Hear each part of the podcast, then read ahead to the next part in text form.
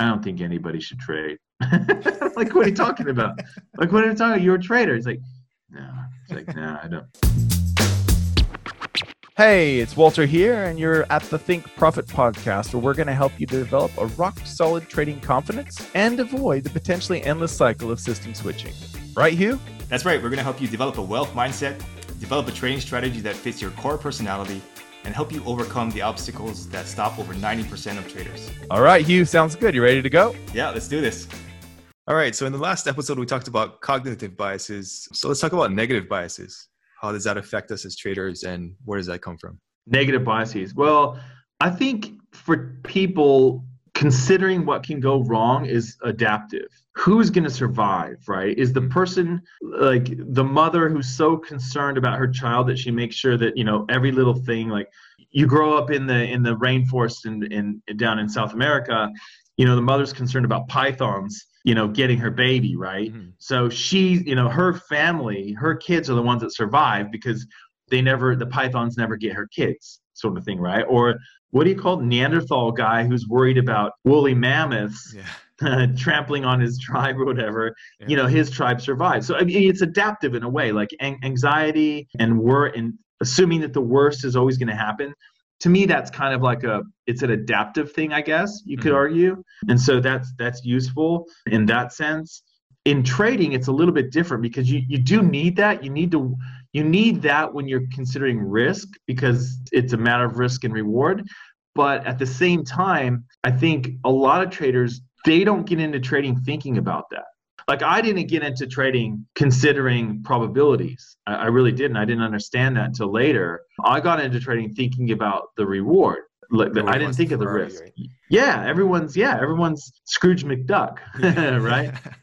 Hey there, I hope you're finding this episode useful. I just wanted to let you know that Walter and I give away something valuable every month that helps traders improve their skills. You can enter to win by simply leaving an iTunes review and leaving a comment on our YouTube videos. At the end of each month, we'll look at the comments and reviews from the month, and we'll pick a winner at random. Each comment and each review counts for one entry during the month that it's submitted. So if you're interested in that, be sure to enter after this podcast is over. All right, back to the episode. I think you need in, like you need that balance. I mean, you, you can go the other way. Like if you're too concerned about risk, I've seen that too. And those traders, what they end up doing is limiting their possibilities, mm-hmm. right? Yeah. Like some, like I'll, I'll tell you a story just this week i was working with a trader and he was like showing me his strategies he was like look i got this strategy you know it's pretty good i got this other strategy yeah it's pretty good i think they both work in the same type of market like a training market or whatever but then i put them together and it's freaking unbelievable. I go yeah it is unbelievable. That looks really good. And he goes doesn't make sense you know? And so he was trying to tear it down. Like he's like he's like i want you to show me why when i put these two strategies together which seem to be you know they would work in the same market why would they why would the equity curve get so like exponentially better? I said yeah that's weird.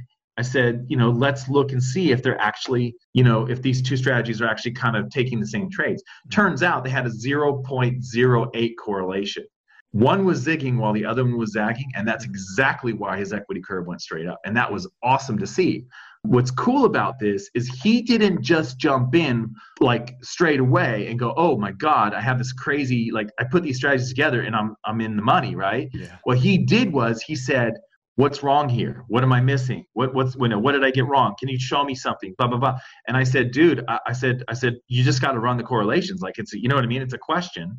He's like, okay. And we know we are looking at the distribution. You know, you're looking at one. You know, trying to put the equity curves together and mm-hmm. see if they're actually. And I'm like, no, man, just run the correlation. Let's just see, and then we'll test it on out of sample data. Make sure that you know blah blah blah. And so yeah, that's what he did. And uh, like he had the right approach. You know, he's a very data driven dude. That's how he looks at things. And so he was like, where am I going to go wrong here? And I think that's a healthy approach, yeah. you know, to have that negative, like skeptical kind of thing. Here's the question. You probably heard this too. People say, well, how much can I make money? How much can I make trading Forex? Like, what can I? Yeah. What they're asking you to do is they're asking you to take your limits, right? Your limitations, your beliefs, and place it into their head. like, like, that's what they're saying. They're saying, yeah. give me the universe that I am going to live in. Like you tell me what I am going like that's like a parent telling the kid like you can only have an IQ of 115. After that, I'm cutting you off. You know, like you're on the streets or whatever. Like that's crazy, right? It's totally crazy. But I understand because we're taught to like uh, accept authority, and whatever authority tells you, that's the right thing, and all that stuff. So I mean, I get it in a sense, but I think we need a, hel- a, a healthy dose of like negative expectations of feeling like things are going to go wrong or where can it go wrong especially when we're system constructing Mhm. you know and building that strategy and and, man, and tweaking the risk and trying to figure out how much because your your biggest drawdown is always in the future right all that stuff is important but if you're too far that way i've seen that too where traders are like like i've seen i've seen guys who've been trading for decades and they go you know what i don't think anybody should trade like what are you talking about like what are you talking about you're a trader it's like no it's like no i don't it's not you know what i mean and It's that they've just business. gone Yeah, yeah. yeah they've gone the other way they've just totally gone the other way you know Yeah. is that what you meant by this I'm, i just want to make sure that we're clear Yeah, no, on that's that. yeah, yeah, that's good. Yeah. that's really good. Yeah, that's interesting that you mentioned limitations because I've gone to a couple of presentations, um, obviously a lot over the years, and one guy at a meetup was saying, "How much can you make trading?" And he was like super talking super loud, trying to be really convincing, and people threw out some numbers, and he said, "No, you can only make ten percent a year at the most." And I was like, "Wow, that's really limiting people." But yeah, I mean that's I mean, that, Wow. that was his world, but and I don't think he was trying to be negative. He was just trying to be realistic within his version of reality, but it yeah wasn't necessarily other people's versions of reality, right? Obviously. Yeah, I mean, I mean, obviously, like we have N- Nicola in the forum, and she does way better than that, you know. And Yeah. like, there's people that are out there that it's crazy to me. Like, yeah, it's so true, man. Like, like that guy, he didn't mean, he didn't mean to. I, I really believe he didn't. The guy that you're talking about, he didn't mean to do anything Oh yeah, to hurt people or Yeah. send them the wrong way, you know. But here's the thing. Here's a good test.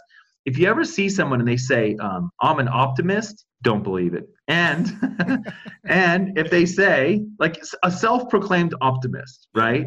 No, you should like. Uh, this is my belief. If you if somebody is an optimist, it will be super clear. Okay, like you will Sure. know it, right? Yeah.